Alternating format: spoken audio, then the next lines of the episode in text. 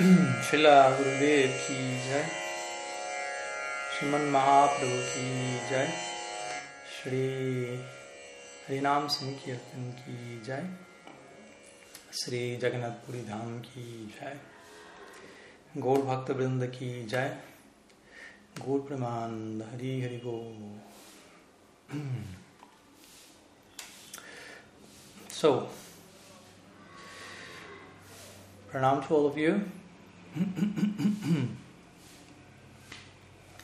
Welcome. Thanks for coming again. Greetings from Sri Kshetra, Sri Jagannath Puri Dham.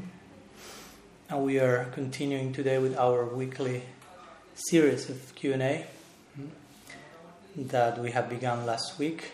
Hopefully we can make it sustainable as much as possible. That will depend at least 50% of you all, so please help me with that. thank you for being there. So, as usual, we will receive questions, whatever topics you would like to, to share, to speak about. You're most welcome to do so. I'm seeing there is already one question sent by Nam Rasa in the chat, and I already have also two questions that were sent to me today in the morning by, by Balaram Prabhu from uh, New Zealand. Since for them the timing is really complicated now, it's like midnight for them. Uh, he's finding difficult to attain life, so he sent me some two questions to address. So I will begin with the first one coming from him, since that was the first one being sent. Then we can continue with Amrasas, and then maybe the second one or whatever other topic you may like to share as well. So let's see. So the first question sent by Balaram Prabhu is saying, I would like to ask about the place of modern psychology or modern counseling in the life of a sadhaka. And that some devotees say that why will you need counseling when we have Bhagavad Gita? okay, so that's basically the question. And uh, so some thoughts about that. Of course, the the line of thought seems uh, familiar. It's not the first time I'm hearing this type of of proposals. Basically, you know, like why psychology? We have Bhagavad Gita. Why this? We have that. We have Srinam.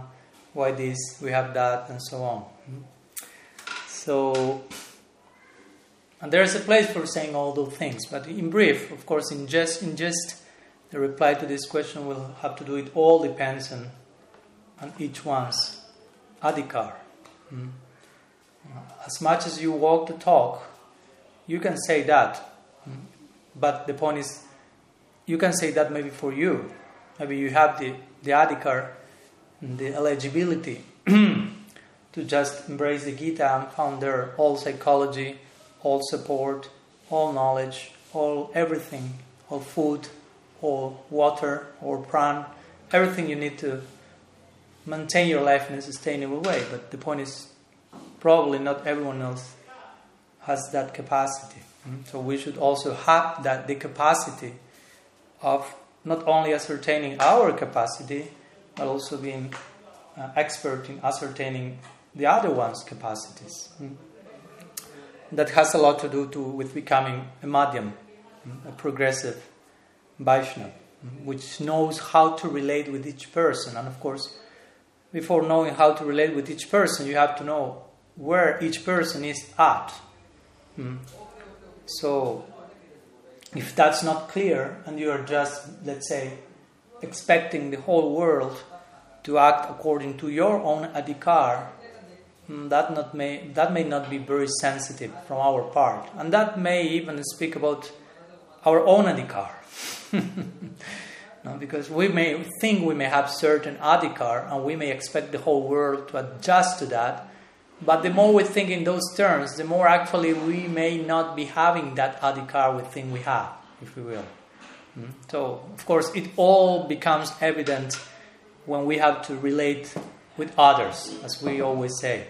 It's relatively easy to, I don't know, to live in a cave, if you will, and isolate from humanity and, and think that we are really self controlled and we are really self sufficient and we have reached a certain particular stage of insight. And there's this famous story of the yogi who, who went to the Himalayas and stayed there like for more than 20 years by himself, eating some roots and not relating with anyone. And at, at one point, feeling, well, I think I've reached a considerable degree of, of yogic attainment. Mm-hmm. So he heard there was a Kumbh Mela to be done that year in Haridwar. So he thought, I will go to the Kumbh Mela. Mm-hmm. I will, I'm, I'm enough sense control to be there, and maybe probably everyone else will also grasp my adhikar or whatever. and to say that he went there, and of course there were millions of people suddenly. Uh, and at one point he was in, in, in the river reciting his oblation, some other person went and stepped on his toe, on his feet. And he became really annoyed. Mm. And he said, what, what are you doing? Don't you know who I am? And all this stuff. And the other person, yes, he said, yes. Now I know who you are, basically. now that you are reacting in that way, I can see where you stand on. No? So the point is basically, uh, after 50, 25 years in the cave, he thought something, but after five minutes, of relating with other people, he realized something else. No? So we should be open hmm, to be put to test in, in, in, the, in community, in the context of community, because at least, especially for us Gaudias, our ultimate goal is not to live in a cave. Our ultimate goal is not perpetual isolation, but a perfect integration of reality in, in, in, in communal community terms, in the community of Golok, Golok Navadvip, Golok Vrindavan. So that's a general way of replying to the question. But of course, I will continue saying something more. The first six chapters of the Gita deal with the psychology of the Gita, the other six chapters deal with the theology and so on. So we could say there is place again for saying yes, there is psychology in the Gita, and uh, if you are I mean, able to draw, to extract this, this, the substantial elements that the Gita is presenting in terms of psychology, you may not need to go to a psychologist. I'm not saying that every single person needs to make therapy, to have therapy, to go with therapy with some psychologist or something. So it's possible, more than possible. But again, the idea of Hmm? We have the Gita, why do you need that? We, we can also apply that same criteria in so many levels. Hmm? With so many levels. We have this famous example of the devotee that was with Mahaprabhu, and the devotee was just simply looking at the cover of the Bhagavad Gita. I was crying profusely. Hmm? He didn't know how to read. So he was not able to read the Gita, actually. But he was able to, to look at the cover. And he was crying and crying, and when Mahaprabhu asked him, why you are crying so much. People thought he's crying because he doesn't know how to read the book and because everyone is doing bullying on him. That's why he's crying. But Mahaprabhu realized, no, he's crying for something else. So he said, well, I'm looking at this cover and when I see how Bhagavan, hmm, master and controller and Ishvara, Parameshvara, hmm, Supreme Personality, is driving the chariot of Arjuna, is, be, is becoming the servant of his servant, conquered by his love mm, I cannot, I mean, I cannot contain myself. It's too much. So Mahaprabhu, of course, embraced him and started to cry with him and told him, You have really understood the Gita, even though you have not op- opened the first page, even though you do not know any single verse. You're able to draw the, the, the essence of the Gita just by seeing the cover. So I can say the same. As someone would say, Why psychology we have the Gita? Hmm? I, I could say, why open the Gita? We have the cover. but many people will say, no, no, Maharaj, that's too. I, I'm not able to. to I don't have that the adhikar of that devotee. I need to read the Gita. Okay, no problem. So in the same way, you need to open the book. Some other people may need to open another books apart from the Gita. but in the context of aligning themselves with the Gita, that's important point, of course. Here, the important point is not so much if I'm having a psychologist or not, but how much that is helping me in my devotional project. Because if if we just resort to this how to say, like very simple lines. No? We only have the, only the Gita is okay, or the devotee saying, uh, I don't know, Srila Prabhupada gave us everything, everything is in Prabhupada's books, we don't need to read anyone else's books. this type of, not simple mentality, I will say, but simplistic mentality. No, it's not the same thing to be simple and to be simplistic. Mm. To be simplistic is more kind of a reductionistic mentality, mm. where you don't want to deal with the complexity that begs for integration, as I always like to say. Mm. So, we, if we want to progress, to be progressive Vaishnavas, we need to integrate complexity. All those things that still remain there as what uh, Richard Rohr will call necessary suffering. Those things that you need to go through to integrate in your life to become a wholesome person. So, and then you can be simple. Then you can reach the simplicity of Braja Lila, if you will. Then you can reach the naivete of the Brajavasis, the innocence there, by first going to so much complexity that you need to harmonize as a human, as a sadhaka. If you want to, to, to, to, to avoid that, in the name of being simple, you are actually being simplistic. In the name of being essentialist, you are actually being evasive. Hmm. So, yes, Prabhupada gave us everything because he gave us everyone else, hmm. as my Guru Maharaj likes to say. Everything is in Prabhupada's books. Why? Yes, because in Prabhupada's books, he's pointing to so many other books also. So, Srila Prabhupada is not a sectarian personality. He's not. He's coming to give us not only himself, but the gift of the whole parampara. Hmm? He's not isolated in the chain of disciplic succession. Hmm? So in his books, he's given us so many others, hmm? acharyas. He's recommending, read this book, read this other book. So yeah, in that sense, everything is there. So we should be uh, mature in how we understand these terms. Mm-hmm. Sometimes the devotees also say this idea of chant and be happy. Mm-hmm. That's all. Why the need of complicating your life that much? and uh, yeah, but the point is, for many, it may not be working yet. I mean, so I would like to say between the chant and between the be happy, there is a big, spacious parenthesis, some brackets, with so many things to consider. In the context of chanting, so that chanting takes you to real happiness. But before expecting to be happy, because sometimes the idea of being happy may be again another form of evasiveness, trying to escape from certain things we need to, to solve, and we just need want to be happy. Sometimes the be happy means I want to enjoy, basically. I want to be entertained. I want to exploit. Hmm. So chant is not in that connection. Chant means try to, as, as Mahaprabhu starts saying, Chetodarpana Marjanam. Hmm. Chetodarpana Marjanam means Try to embrace your subconscious, basically. That's the beginning of chanting. And that may not sound too much happy. that may sound the opposite, but it's part of the real happiness project. So, between chant and be happy, there are so many things to consider if we want to really chant and to really understand what's real happiness. Mm. So, in the same way, mm, to go to the Bhagavad Gita, so many things to consider. Mm.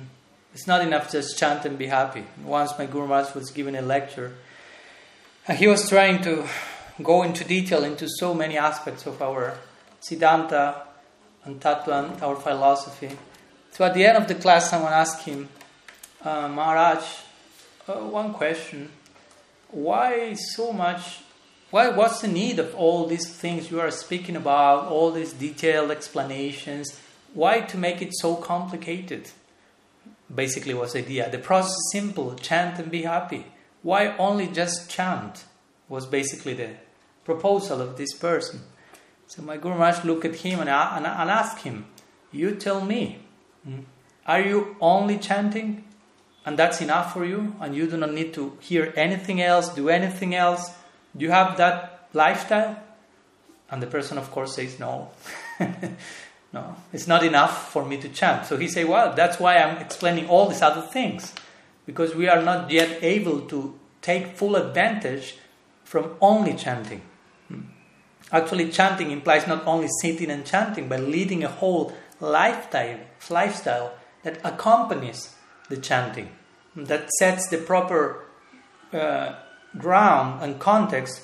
So when we sit to chant, everything else is, in place, and we are not just totally dysfunctional and distracted with our mind running in thousand directions before we have not solved those things. So when we sit to chant, the last thing we are doing is chanting actually. so that's my point. In the context of chanting in the best possible way, sometimes we may need to solve some other things that externally seem disconnected from the chanting, disconnected from the Bhagavad Gita, whatever. But actually, if we have the proper conception, the proper orientation, we will be doing those things in the service of that, in the context of uh, becoming a more uh, integrated, if you will, sadhaka. Hmm. That's very, very important again.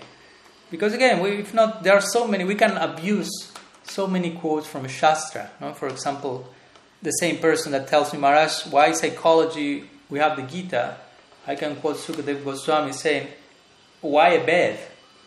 Hmm? There is grass. Hmm? Why a pillow? You have an arm. Hmm? This is a famous verse of Sukadev Goswami. What's the need of running here and there for food? Did, are, are the trees not giving any longer fruits?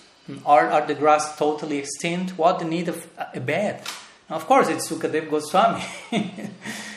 but probably for most of us, that may be too much. And we may steal a bed, need a bed and a pillow, and, and, and go to the market. Mm? Or the same with Pariksit Maharaj, as we were speaking the other day in, in Janmashtami, mm? when Sukadev Goswami was testing him and telling, after just summarizing the whole Krishna Lila in two verses to create longing in, in, in the Raj, I say maybe you can, according to Vishwanath Chakravarti, maybe you should rest now. Already are, four days have passed you had no food, no drink, no rest. Maybe you can take a rest and, or, or maybe we can even finish here the whole session. No? So he was testing his disciple, and of course, Maharaj said, No, no, no. Because of hunger and thirst, is that I put the, a garlanded the sage with the snake and I got cursed. No, so now your katha is being my food, your katha is being my water, your katha is being my pran. Mm. So I, I, I, that's sustaining me. I don't need to sleep. I don't need to eat. I don't need to drink. That was Pariksit Maharaj's standard. One week nirjal, if you will, but totally feeding himself, feasting on the Bhagavatam, if you will. But again, can we imitate that? Of course, we should follow, follow in the footsteps. Anusara, which is different from anukara. Anukarana means imitation, uh, which may end in a dysfunctional model. And anusarana means follow the essence of that thing, which means being inspired with that, understanding which is the position of that person and which is my position, and only understanding the two positions, I can really draw realistic inspiration. Because if I just imitate something that is totally unsustainable, it's not really inspiring for me. Even though externally I may seem totally fired up it will be a superficial thing. It's not really nourishing my faith, my process, my sharanagati. But if it's anusara, if I can really detect what's the standing of that person and contrast that where is my standing and what can I learn from that, what can I apply from that in my particular situation, oh, I can draw so much inspiration by becoming uh, balanced, basically. That's it. That's the way of yoga.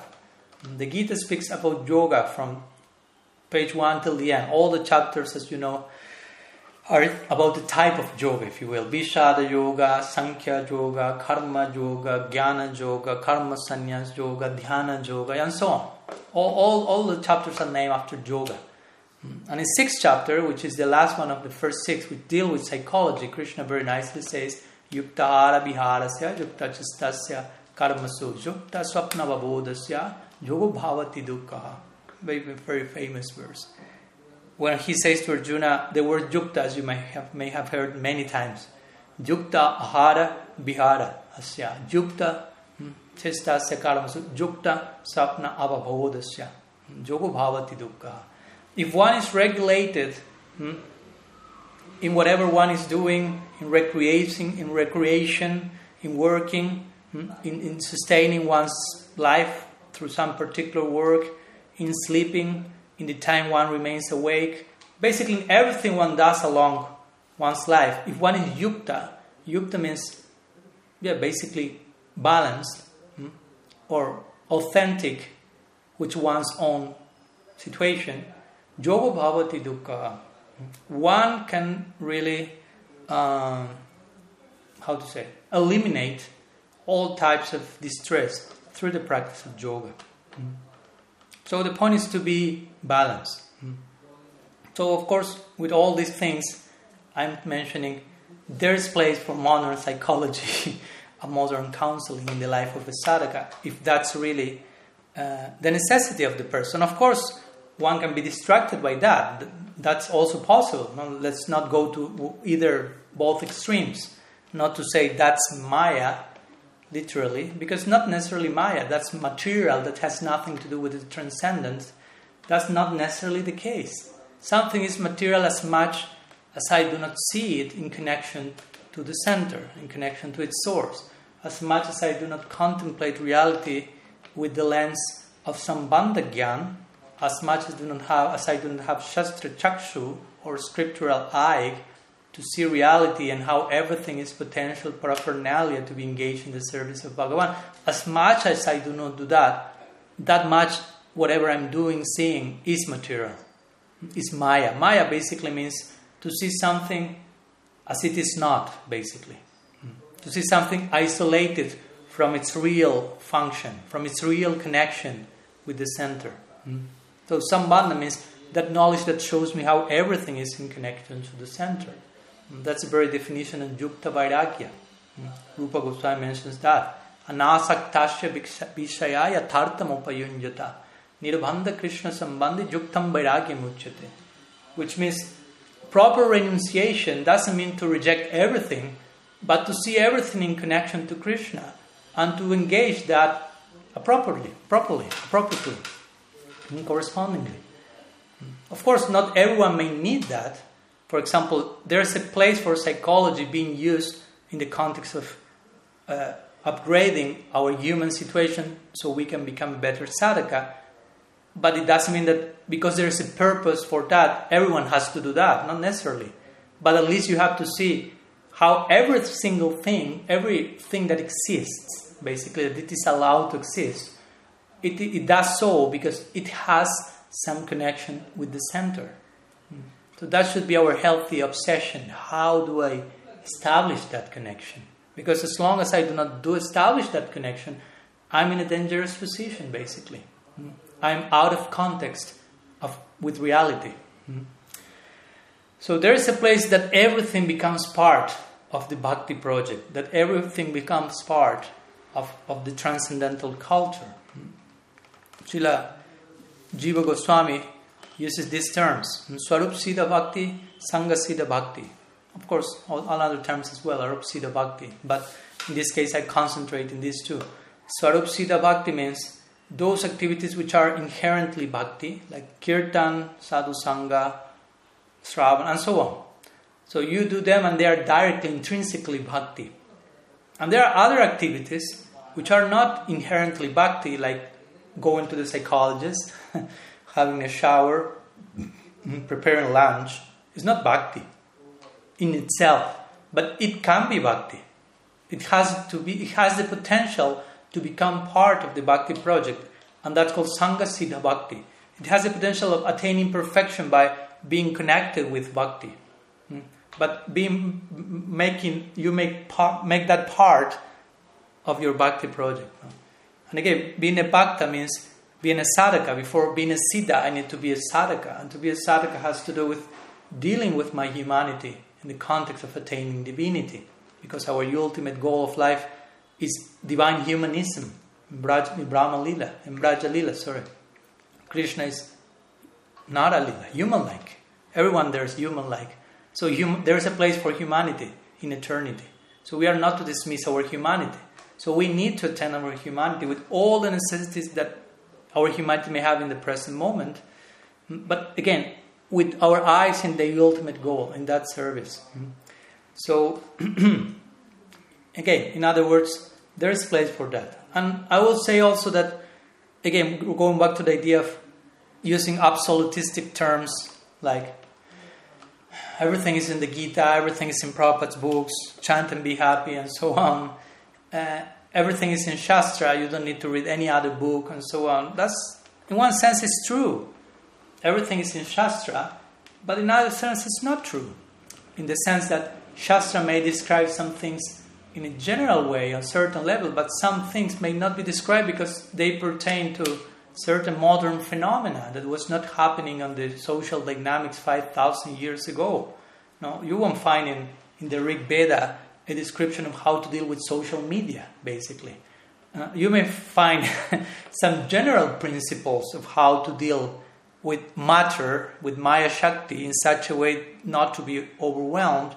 And in that sense, we can say, yeah, that they are speaking about that in that sense, in a general way, but in a detailed way, hmm, regarding the specifics of each case and situation, that won't be there because it's not part of the particular situation where re- that revelation took place. So there is a need for ongoing uh, revelation, ongoing extension of the eternal ancient principles of Shastra, how those ancient and eternal principles play out in modernity hmm, regarding whatever gender issues, homosexuality, drug abuse, different types of psychological dysfunctionalities, uh, dealing with technology and social. So many things that, in one sense, they are not described in detail in Shastra. But parampara means the present members of the hmm, lineage have to keep upgrading, uh, updating, not only developing the Siddhanta, but also knowing how to address modern day issues in that particular connection. So when we speak about psychology, that's the case. There are different types of psychology. Of course, in general ways, it has to do with mind, mind control, and so on. But different nuances of psychology are, are there for sure in different chapters and ages. So there is a need to address that in further detail. So there is a place for that in, in the life of a sadhaka. Hmm? In the life of a sadhaka. So there's place for that and and if you are if it's enough for you to go into the Gita, that's great. But again, be very careful not to impose hmm, your particular situation onto others because that's not actually the Gita, basically. So, some ideas regarding. We could continue, of course, but I already spoke quite a lot with this first one, so I don't want to overextend. There are some other questions. So, let's continue with the question by Namrasan. It says, In a time when the world is so divided, how do we as devotees stay united? Hmm, that's his question. So, this is a nice question, of course. uh, and that should be a, healthy concern for sure, because sometimes the devotees may want to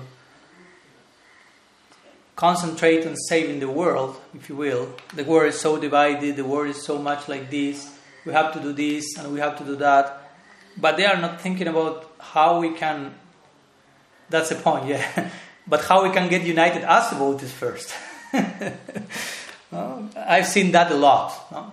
Devotees speaking in terms of saving the world, but that actually, I, am not against that in one point, but the point is, strictly speaking, uh, it's higher to save yourself, basically.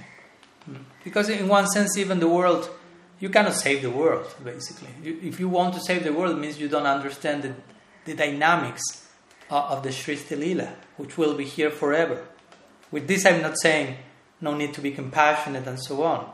But sometimes the idea of messianic idea, I want to save the world to begin with. I mean, who are you to save the world? Hmm?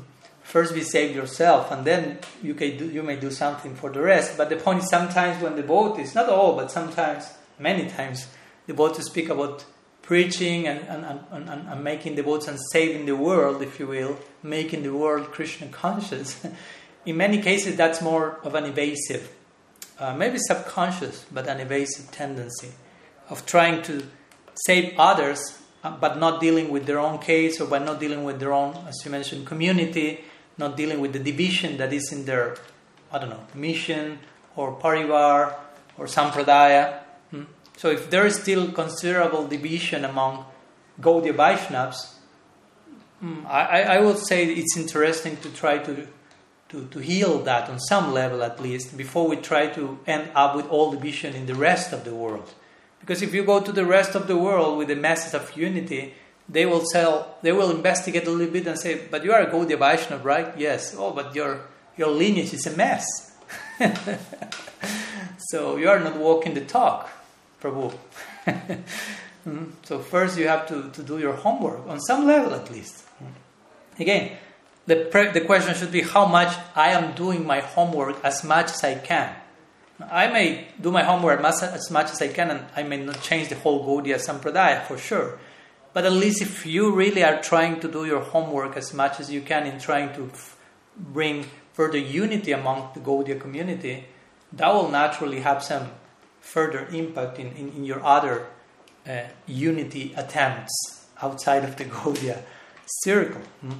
So, so I would say to start to, to have that clear, it will be a great beginning. I, I may stop my reply here. I would say something else, but but I'm tempted to stop my reply here in the sense of making that point. Like before speaking about so many other things we can do, hmm, why not consider this particular hmm, situation, this particular idea? Hmm? And, uh, and of course, there are so many levels of that. Yesterday, I was speaking with one disciple of Bhakti Charu Swami who came here and visited us and came to also greet me, and we were speaking about some time. It was a nice talk and he's really engaged into trying to bring some further unity among the Gaudiya Vaishnavas beyond his own uh, mission. Um, and I appreciated that. And of course, he mentioned to me also, uh, uh, yes, it will be nice to bring more unity into the line of Sarasvat Gaudiya Vaishnavas. And I thought that's great, but also it's great eventually to understand the Gaudiya Vaishnavas are not only those who come from the lineage of Bhakti Siddhanta Saraswati Thakur. Because sometimes we may also, like, of course, when we need to change something, we may have to limit our focus and work on that and gradually expand. Okay, Sarasvat lineage, Bhakti Bhaktivinoda Parivar, Gaudiya Sampradaya, the world, if you will, something like this. But, but yeah, that's also an important point to, to have in mind because sometimes in the name of creating certain unity, we may be subtly I'm not, I'm not saying he was doing that, but sometimes we might think, yeah, we have to create unity in the Sarasvat lineage. And if someone says, but what about the other good, the other circle? Oh no, all of them are sahajas. and maybe that's not very generous, basically, because that's not necessarily true. You may be more sahaja in some way than many other Vaishnavas in other circles. There are so many ways of being sahajas, we spoke many times. so so I would say that to stay united as by as devotees, basically the, the question includes the answer. You know, we are devotees. I mean, we are. We try on some level. So, what makes ourselves devotees? What makes us being part of that particular denomination, devotees? There is something in common there. Hmm. There are some common goals, common ideals. So, how much we are able to remain focus on that and not being distracted by the particularities of each individual mission, mood, and culture, and how they sing kirtan, how they recite the shlokas, how they, they conduct their mission. All this type of relative aspects sometimes become so absolute for us that we lose total sight of who the person is actually, hmm, and how much we have in common, and how much we are part of one big family because that's what the Vedas say, Vasudhaiva Kutumbakam, which basically means there is only one family. If you start to think in terms of more than one family, you start to promote sectarianism, basically. So, yeah, I, I will again try to pound the post of, of my first point because we as Gaudiyas have such a high philosophy, such a developed theology, such a refined theistic conception, so sweet, uh, this detailed descriptions of post-liberated status. I mean, unparalleled contribution by Mahaprabhu and his followers, such so high. But the point is, sometimes such a high, high, high thing, hmm, you becomes totally like I will say, uh, how to say, obscured by really f- immature and fanatical behaviors mm, in the name of representing such high things. So there's nothing more unbecoming than that. I will, at least for me, there's no more higher udipana for Vibhatsa Rasa. Hopefully, you follow my point. That's such a thing. In other words, there's no higher stimulant hmm, for the experience of disgust that having someone representing the most refined ideal in the most dysfunctional way. Hmm. You follow? Hmm. From lip service, from mouth out, you are speaking some high things, but in practice, we are we, we may be walking in the street and if you see someone coming that is from another mission you cross to the other side of the street or you look to another part so like if, if you haven't seen the i'm not saying everyone is doing that for sure you know, and, and, and, of course i have hope that there's uh, the possibility of change because I, I, I, I mean if not what we are doing here so but yes still that situation is there so i will really emphasize uh, about this necessity mm, to get united as, as Gaudias mm, in our identity, mm, in our identity as Gaudias, uh, as being part, in getting together. In that sense, I mean, we will be still belong to different missions, institutions, and modes, and gurus, and lineages, and all the things. But there is some unity in that diversity. If you don't, if you are not able to establish the unity in the diversity, there will only remain diversity. And if there's only diversity, means there will be only conflict, division, hmm, duality. Hmm. All the, all the things that we are supposed to transcend in our practice, we may be promoting them through our practice, quote unquote practice. Sometimes, in the name of practicing spiritual life, that practicing spiritual life may be the best excuse not to practice spiritual life. Hmm. So, it's important, so important to to, to, to, to, establish some underlying unity, underlying proper understanding on, of the universality, for example, of Guru Tattva. That has to do with this idea. No?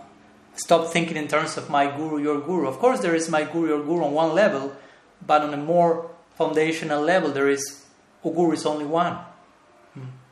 Guru Tattva is a, principle, it's a tattva, it's a department, it's a metaphysical, ontological reality that, that expresses itself through so many representatives, but at the same time, there, there is this unified, unified aspect of that. So we should bear in mind the two of them unity and diversity. Unity and diversity. Hmm? So this is not just words, but of course we need to think about this type of words as well. Uh, we, we need to really ruminate on them and, and play them, them out in our relationships with our other Vaishnavas. And again, maybe with this I'm not saying immediately go and try to develop deeper links with all the Gaudiya mats or something. Because for sure, to begin with, you may have some things to harmonize in your own community, in your own in your, in your own mission, in, with your own God siblings. So let's start home, and from there gradually expand and expand and expand so, but we have to show some concern for that, basically. So the common ideal is that's the whole idea of community. Communities, we are united, common unity. We are united with a common goal, and that common ideal is so powerful, so harmonizing, so beautiful that it can accommodate everything and everyone. Hmm? Hmm? That's the house in which the whole world can live that Prabhupada mentioned. he has constructed. Hmm? But we, we should live in that house without jumping to each other's necks, basically, you know, but in harmony and, and at least trying to, to, to develop that. Okay, some thoughts. I, I, will say, I can say many other things, but I will prefer to focus on that particular point. Sakirati and Devi and Shyamnanda has some question? You raise your hand. Yes. Yeah. You, the devotees. I have a question that it's um, kind of related with what you just said, answering the two questions. And um, it's like I notice, and it's my personal opinion, that like amongst devotees, there is a kind of gap in the in the progress we do.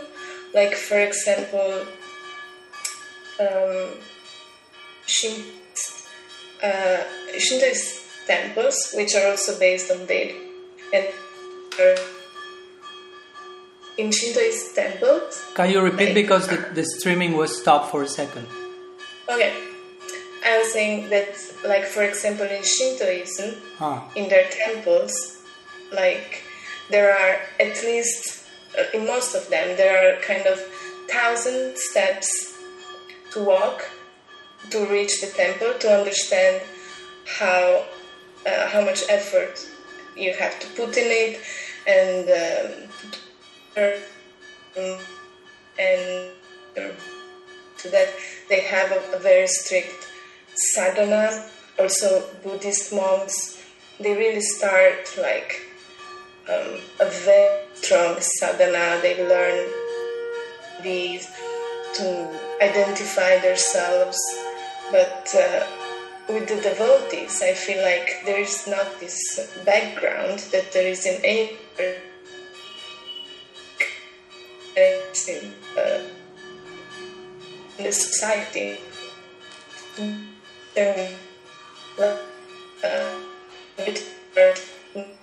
Prabhupada came, so there is a Western background, and I feel like there is a kind of gap, like elementary school, they start, we step already to without really go through all the phases, like learn who we really are, learn how to identify ourselves in bhakti, and how to practice, and what is really sadhana, and how to move bhakti. So, oh, didn't Okay. Solution. Hmm. Quite, the, the, streaming was quite interrupted. I, I think I get I got the gist of your question. I don't. I think it's most my connection that, than yours. But what to do? I'm in India. but I, I, think I got the idea. So I, I'll try to reply something, and you let me know if I skipped some important part. So yeah, I will say that of course it's it's nice to to look at other traditions and to be inspired by them but also it, it may be a tricky thing in the sense of sometimes of course we may we, it may be almost unavoidable for most of us to compare mm. and in the comparison generally our mind works like this is better than this. I'm not saying you are working like that, but generally that can happen. So you may go to some, whatever, as you mentioned, Buddhist monastery in Tibet, let's say, and you will see, okay, they are so strict doing this and that, or you go to some, I don't know, very intense Catholic also monasteries, Christian monasteries, and you will read, oh my God, they are so intense in this and that. And Gaudiyas are not like that. So one may think why we are not like that. And of course, they may visit us and think differently. They are, oh, we are not like them. Why we are not like them? and everyone may be thinking something similar from the different place. And of course, the, the whole idea is not that is that anyone is. The idea is that nobody feels disturbed not by that comparison, if you will, but actually appreciate there are different lineages, different sadhanas, and different sadhyas, different goals. So there are different ways of approaching the goal, different emphasis. For example, in, in many traditions, some such as some of the ones you mentioned, there is quite a lot of emphasis in in, in vairagya, no? in detachment, renunciation, in austerity. Uh, and in bhakti, there may not be that emphasis, at least on that degree. And of course, what, why that is so? Because bhakti, according to us, is the most powerful uh, thing, the most powerful shakti, if you will. Mm-hmm. So, in that sense, by invoking bhakti into our lives, there's not need the need to engage in certain things that without bhakti you may need to attain your particular goal, which may not be too related to bhakti either, but which may need some bhakti at least, as we know, for, for it to bear its fruit. Hmm? So that's also an important point. But of course, that idea can also be abused because we can say, no, I'm, I'm practicing bhakti. So bhakti is so powerful that I don't need to do anything else. I don't need to, to make any sacrifice, to make any efforts. Sometimes we may say, I don't need to do any tapasya and vairagya, but actually what we are saying is, I don't want to do any sacrifice or effort. In other words, you are saying, I'm lazy. you, are don't, you are not saying that. You're just saying, bhakti is so powerful. It seems you have so much faith in bhakti. but actually, one is just uh, being evasive in the name of glorifying bhakti. And that's, of course, not the idea because as our Guru Master emphasizes also, yeah, there is a lot of mercy in the process. For example, we speak a lot about kripa, but again, it doesn't mean that we don't have to do anything. There is a, a lot of effort uh, implied in our project in order to really appreciate the kripa, basically. As I, as I like to say, if you want to live your life by sustaining on costless grace, that's the most difficult thing to do because it means you have to acknowledge that you are receiving something that you will never deserve no matter what you do. So that requires lots of effort to remain humble, to deal with something that for eternity you will never deserve. So if you really properly understand, there is some particular effort. Again, I'm not saying everyone is doing that, because as, if, as with every tradition, most of its practitioners may not be really quite engaged. Even you may speak about Buddhism. It's not that most of the Buddhists are monastics living in the mountain. Uh, you can see so many Western Buddhists, quote unquote, that mainly take Buddhism as a, as a device, as a tool. Okay, I will do my mindfulness now. And they, they identify, yes, I'm Buddhist. But they kind of resort to that to calm their mind a little bit or Christian people that will just go to church on Sunday so they pray to God for whatever they need. Krishna says the same in the Gita. Hmm? Artha Jignasur, Artha Tigyani Chabaratarshava. Most people will approach me with certain personal desires of wealth and so on. Karma kanda So the point is, most of the people, as my Guru Maharaj will say, may be religious, but the mystics are, are the few ones. Hmm? So it's not that our path is not promoting that, but it may be only that we don't want to be those type of people. because the point is, what is what is like impeding? Impeding is in English. What is not allowing me to be a mystic? I mean, if I want, I can do that. I mean, if I even would like to to be a mystic in, in, in the Avadhuta model and go to the cave and whatever, of course, I wouldn't say that you can choose to be an Avadhuta. I mean, Avadhuta is someone like, it's not like, okay, I will be an Avadhuta. I mean, Avadhuta means you are crazy in love for God and you behave in, in, in total particular way. So you cannot just press a button and enter there. But my point is, if someone would like to, to have a particular mystic approach to one's tradition, there's nothing that will be an impediment to that. But the point is, we may not want that. So that's an important aspect.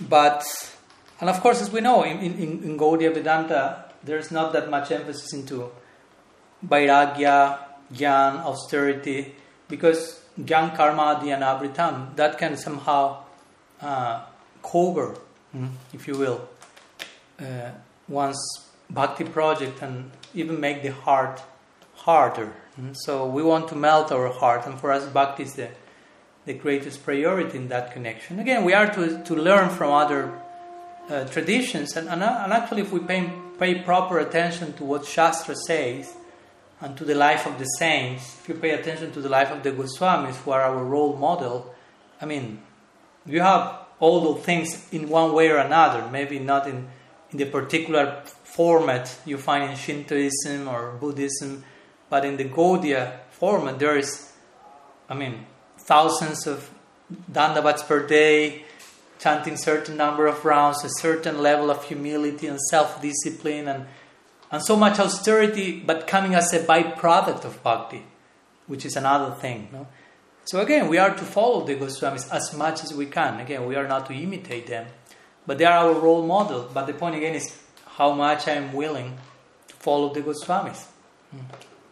So again, this is a question we have to ask ourselves on a daily basis without paranoia, but remaining realistic and objective and not getting discouraged like nobody else in Gaudiya Vedanta is doing what the Goswamis are doing. And the question, of course, immediately will the, the, the wind will ask you back, and what about you? no?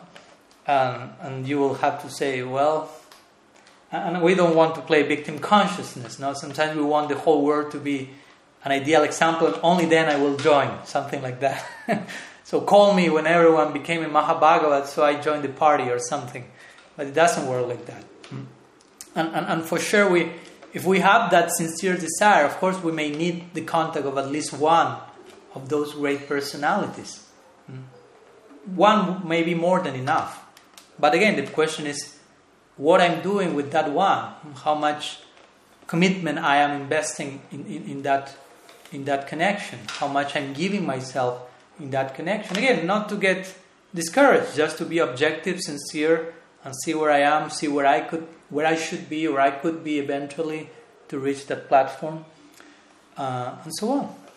So, so it's like that. Because again, if, if not, it can be distracting also. No? If, if in certain stages we look too much at other traditions, that can be also distracting. Hmm? So, so there is a way for, in the beginning, we may have to be more exclusive, if you will, more sectarian. There is place for that in, in being a Kanishta Bhakta. You need to focus on this is the teaching. Like Prabhupada would say, I put a fence around you, do not look anyone else. Pay attention now here. And eventually, when you grow, you will realize, oh, there are some other things but you have some grounding that will allow you not to be disturbed, not to be distracted, but how others are doing their things, but to draw inspiration from that and nourish your own faith in your path, which is a whole art. It's not so easy. to go to a Buddhist temple, I'll increase your your Gaudiya Shraddha, if you will.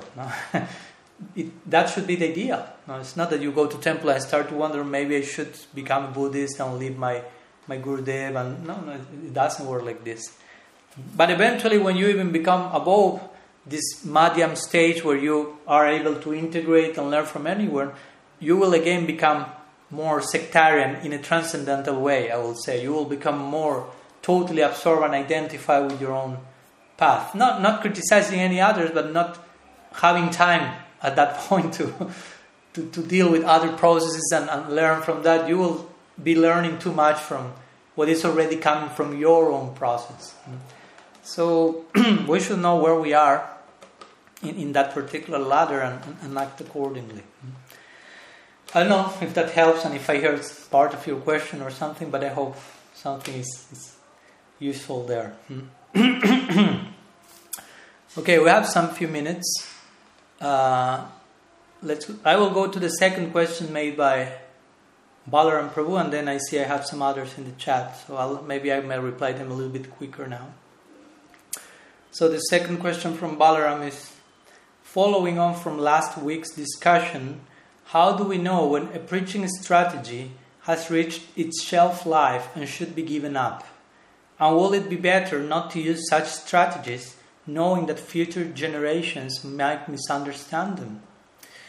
Well, we spoke about that a little bit these last days. Of course, I know that's a pretty traumatic term for some. Hmm, I'm considering adjusting that and using some other words hmm, like outreach technique or circumstantial adjustment or whatever. And by that, by the way, I'm, I'm, I'm also like honing my own stance regarding what I mentioned concerning why I think that acharyas like Bhaktivinoda Thakur and others at times may have seemed to say that bhakti is inherent or not. Not, of course, to the point of thinking that bhakti is inherent, but really trying to consider more nuanced possibilities regarding the background of their words at that time. Hmm? But of course, that said, still we know that there has been in the past, in our Gaudiya history and beyond that, what we may call preaching strategies or outreach techniques. No? For example, when we spoke about uh, Srila Prabhupada mentioning that we fall from Golok Vrindavan at times. I mean, uh, some may not agree with that, but for me, that's a particular technique. I mean, that's a circumstantial adjustment. He said that in a particular situation to a particular audience. So, and again, that's not to be. We, we are not to. We are not downplaying him for saying that, because as I mentioned the other day, some devotees will feel if you uh, like, yeah, if you like, what's the word? Suggest that some of our acharyas may have presented that you are totally downplaying him, but that's not how it works. Mm-hmm. Because for presenting a, a, a, teaching scheme or device, you have to have some also compassion and genius and so many qualities. So there's place for doing that in the context of glorifying that person. So how do we know when that preaching strategy reached the shelf life? Of course, it will depend in each particular case, mm, because what you are saying to whom, and, and, and was like the example I gave of the mother speaking to his child, to her child, and telling a stork brought you through the chimney. So there's there's a shelf life for that, and the shelf life may last till I don't know, whenever the child is in, in time to, to know about the particular dynamics of sexual intercourse and how pregnancy is coming through that and so on. There's a particular moment that generally we can start to speak about that to children. So that's an example of knowing when. So similarly, I don't know, a guru may be telling to one disciple something, a particular stage, but also following the case uh, in a personal way closely, and thus seeing the disciple's progress and how he or she is processing the understanding and knowing when to present a more refined version of that. No? Again, it's not some universal law. It should stop here because every outreach technique will be different. Different things will be said, adjusted in particular terms, moments to different people. It's so so individual, so specific. Hmm. So that's one part of the question. And then it says, it, will it be better not to use such strategies knowing that future generation might misunderstand them? Yeah, there's a place for that. I actually also mentioned that idea. At one point, I say that I feel that the preaching strategy for nowadays is no more preaching strategy. in the sense of, of course, with this, I'm not saying, I, I, I'm not saying no preaching strategies in every single way, because in some very specific situation, in some whatever country and circumstance, one particular sadhu is with a particular person, um, may need to adjust something for a particular moment, and it's not that I'm forbidding that. But yeah, at least with, with some of these these things that, for example, fall from Golok, that at some time, at least personally, I know that not everyone will agree with that, but I know that many will Prabhupada say that in the context of preaching strategy because he very clearly said nobody fall from Vaikuntha, but he said otherwise as well, and the two can go together in this case. So, I mean, I think that particular, for example, outreach technique already has had has expired. His shell life has expired in the sense that all the devotees are diff- new generations of devotees are coming, knowing, hearing from other sadhus social media days. There are so much analysis available now, so many further, so many other more books translated explaining in further detail this particular tattva, which is a very different situation than the one that Srila Prabhupada was in more than 50 years back, basically, or approx. Mm? Dealing with an audience that never heard with Gaudiya, about Gaudiya Vedanta, were not in connection with other Gaudiyas, and we're having certain particular uh, some scar from their own tradition, culture, psychology. So again, in 50 years, so many things happen, especially nowadays that time goes so quick. In 50 years of now, more things happen than in three centuries, one century back or something. Mm.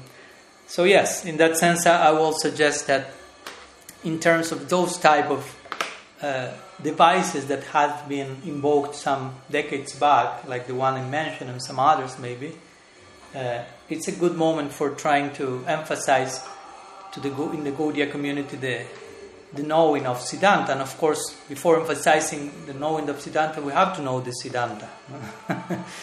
because some devotees do not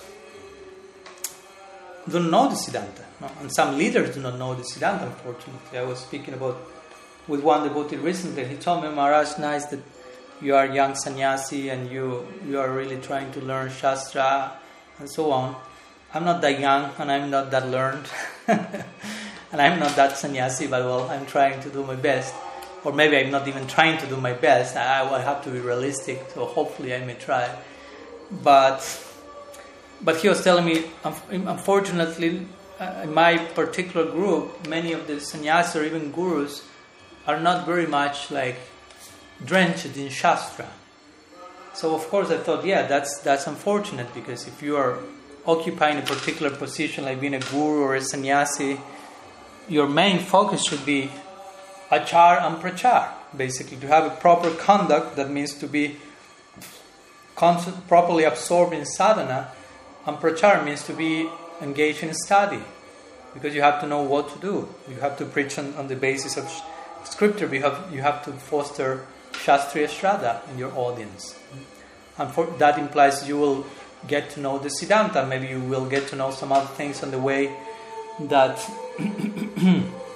that do not fit with Siddhanta. So you need to exercise your your mm, your capacity, your logic, and your so many things to accommodate that. Now this is connected with another question here. I see from Anil.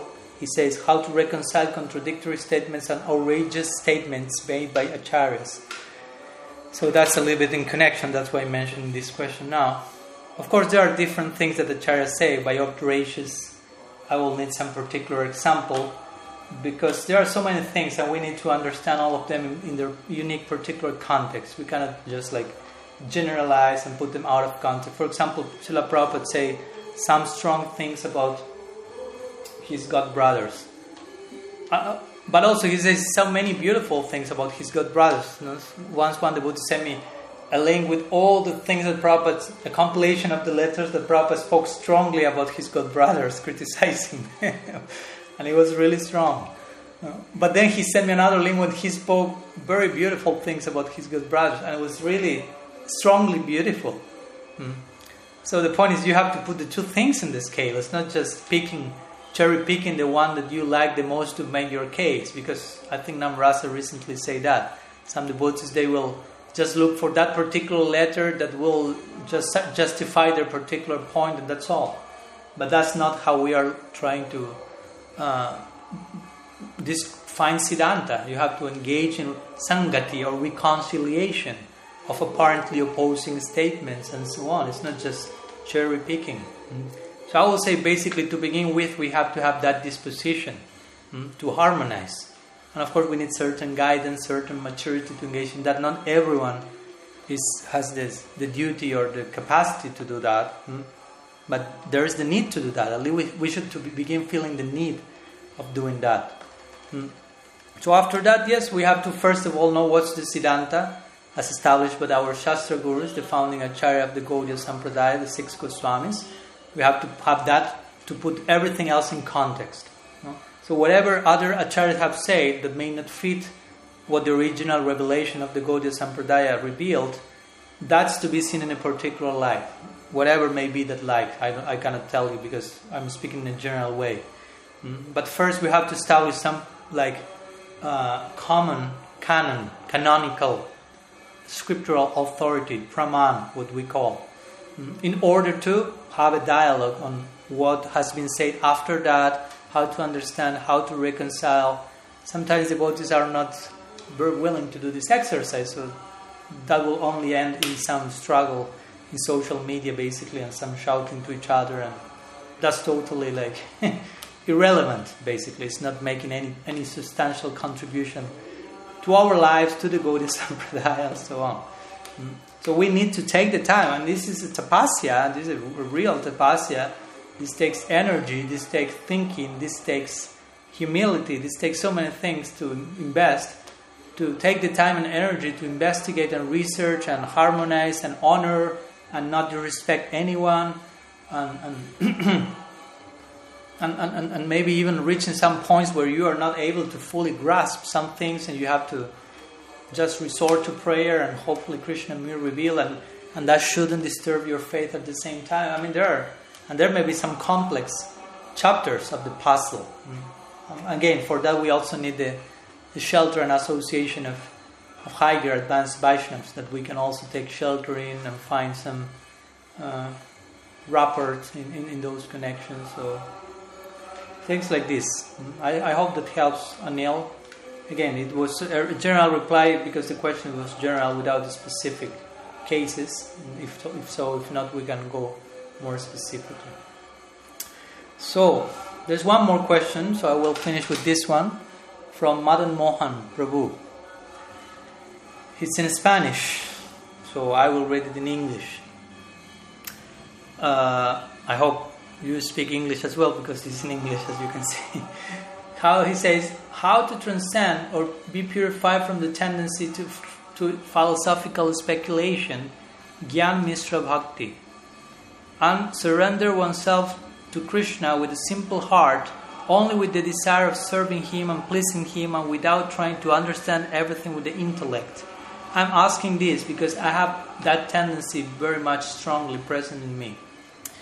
Okay, you are not alone in the club, Madan Mohan. So, to begin with, do not feel isolated.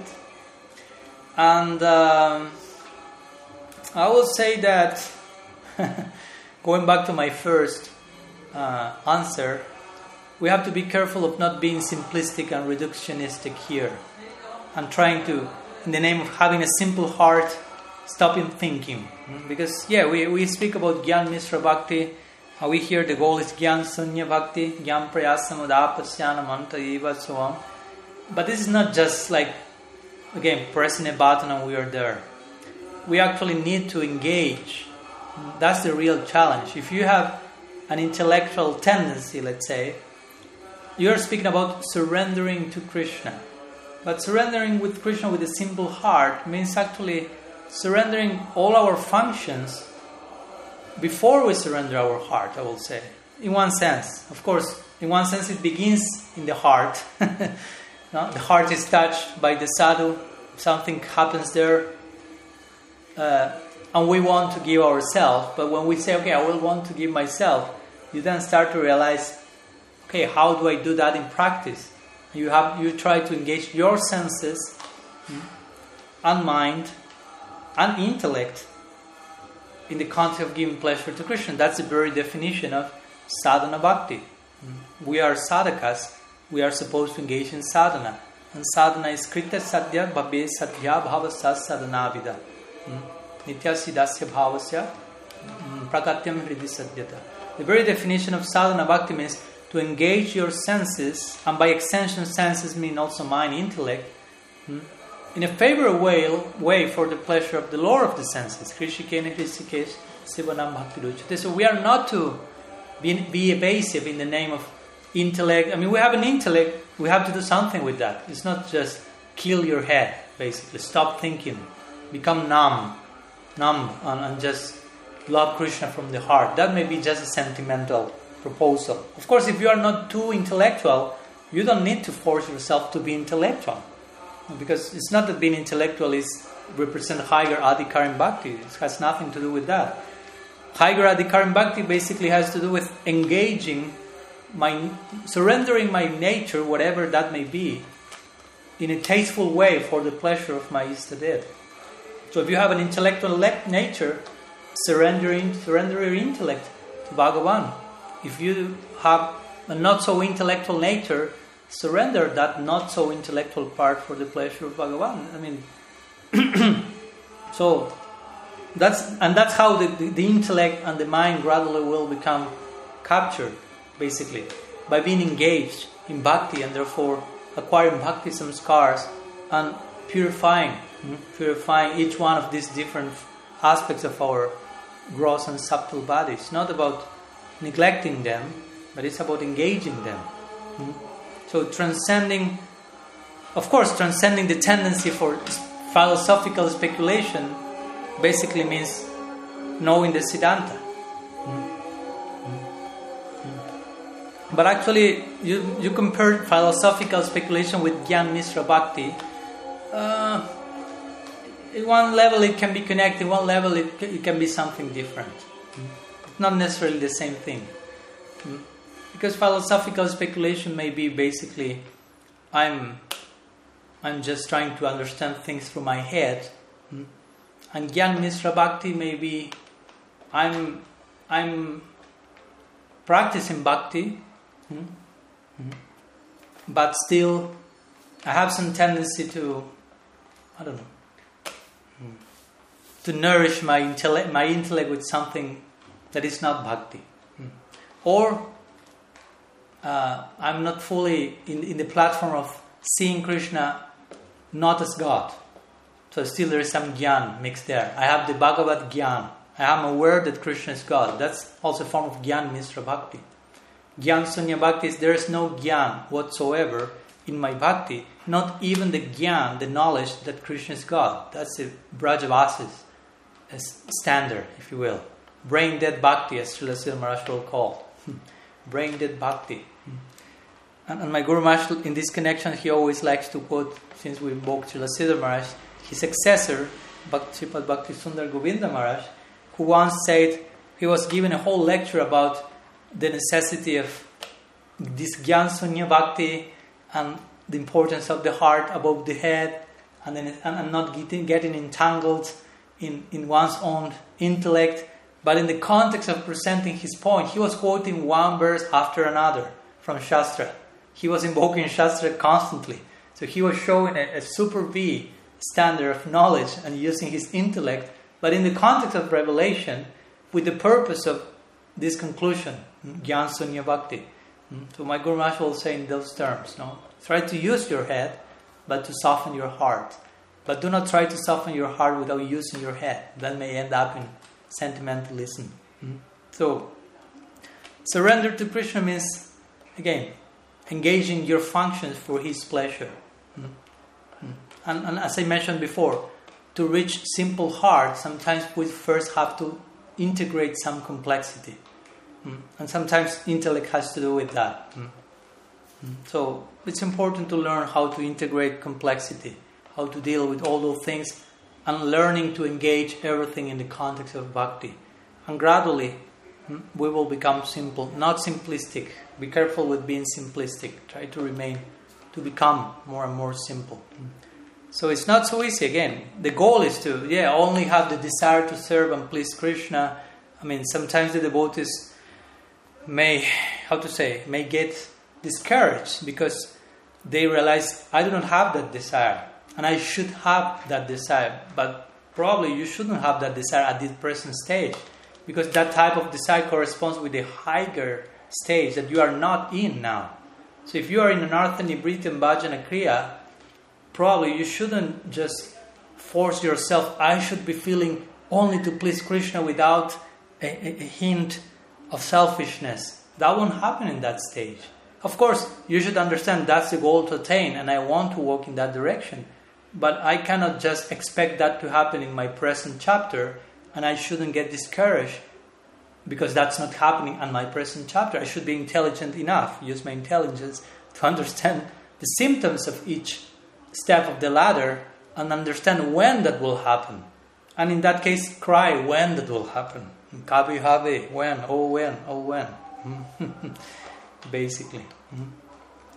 And of course, one last thing will be, of course, trying to, to work under the guidance of, of, of, of Sri Guru and a Vaishnava in, in, proximity, in close manner, because that's also a, very important way to, to let our intellect be harnessed. Mm? And, and, and, and, and, and, be engaged in seva also, not only every all, that's something that helps a, a lot people who has lots of intellectual tendency also to stop for a minute and to engage in some simple menial services for the pleasure of the Vaishnavas. You know, that's a, a, good way of, of, of, grounding, hmm, if you will, ourselves in, in, reality and not getting too much like flying in the sky with our intellect. Even if we may be engaging that in seva, hmm, but sometimes we need a rest from that. And I, I, I, can tell you, I know what does it mean. I, I need that on a daily basis. so it's important to, to, yeah, to balance all the things that we should be, yeah, introspective about knowing our own limits and our own necessities. Which is my capacity when I should put pause in my intellect, when I should engage in a more even if you will, physical gross level in seva, should, where I should recreate, as we mentioned before, one should be regulated in recreation in this and that and that. And what's recreation for me is not maybe recreation for you.